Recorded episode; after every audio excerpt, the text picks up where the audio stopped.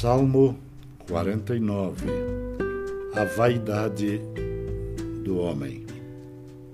Povos todos, escutai isto, dai ouvidos, moradores todos da terra, tanto plebeus como os de fina estirpe, todos juntamente ricos e pobres.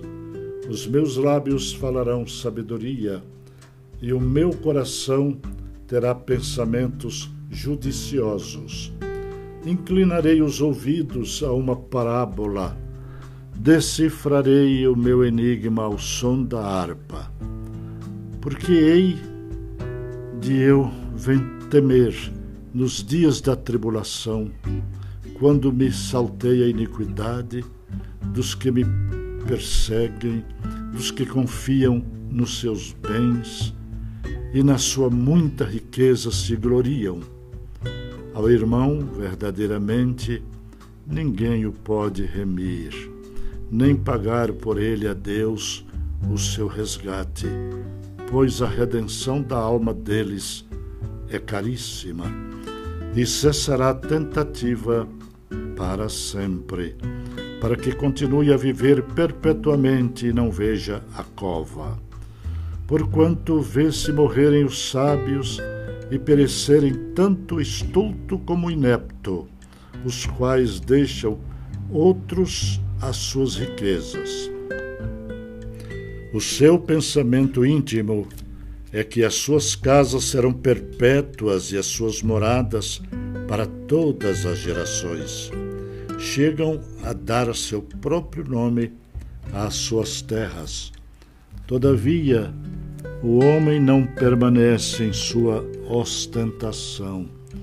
É antes como os animais que perecem. Tal proceder é estultícia deles. Assim mesmo, seus seguidores aplaudem o que eles dizem. Como ovelhas, são postos na sepultura. A morte é o seu pastor. Eles descem diretamente para a cova onde a sua formosura se consome. A sepultura é o lugar em que habitam, mas Deus remirá minha alma do poder da morte, pois ele me tomará para si. Não temas quando alguém se enriquecer, quando avultar a glória de sua casa, pois em morrendo nada levará consigo, a sua glória não o acompanhará ainda que durante a vida ele se tenha lisonjeado, e ainda que o louvem quando faz o bem a si mesmo, irá ter com a geração de seus pais, os quais já não verão a luz. O homem revestido de honrarias, mas sem entendimento, é antes como os animais que perecem.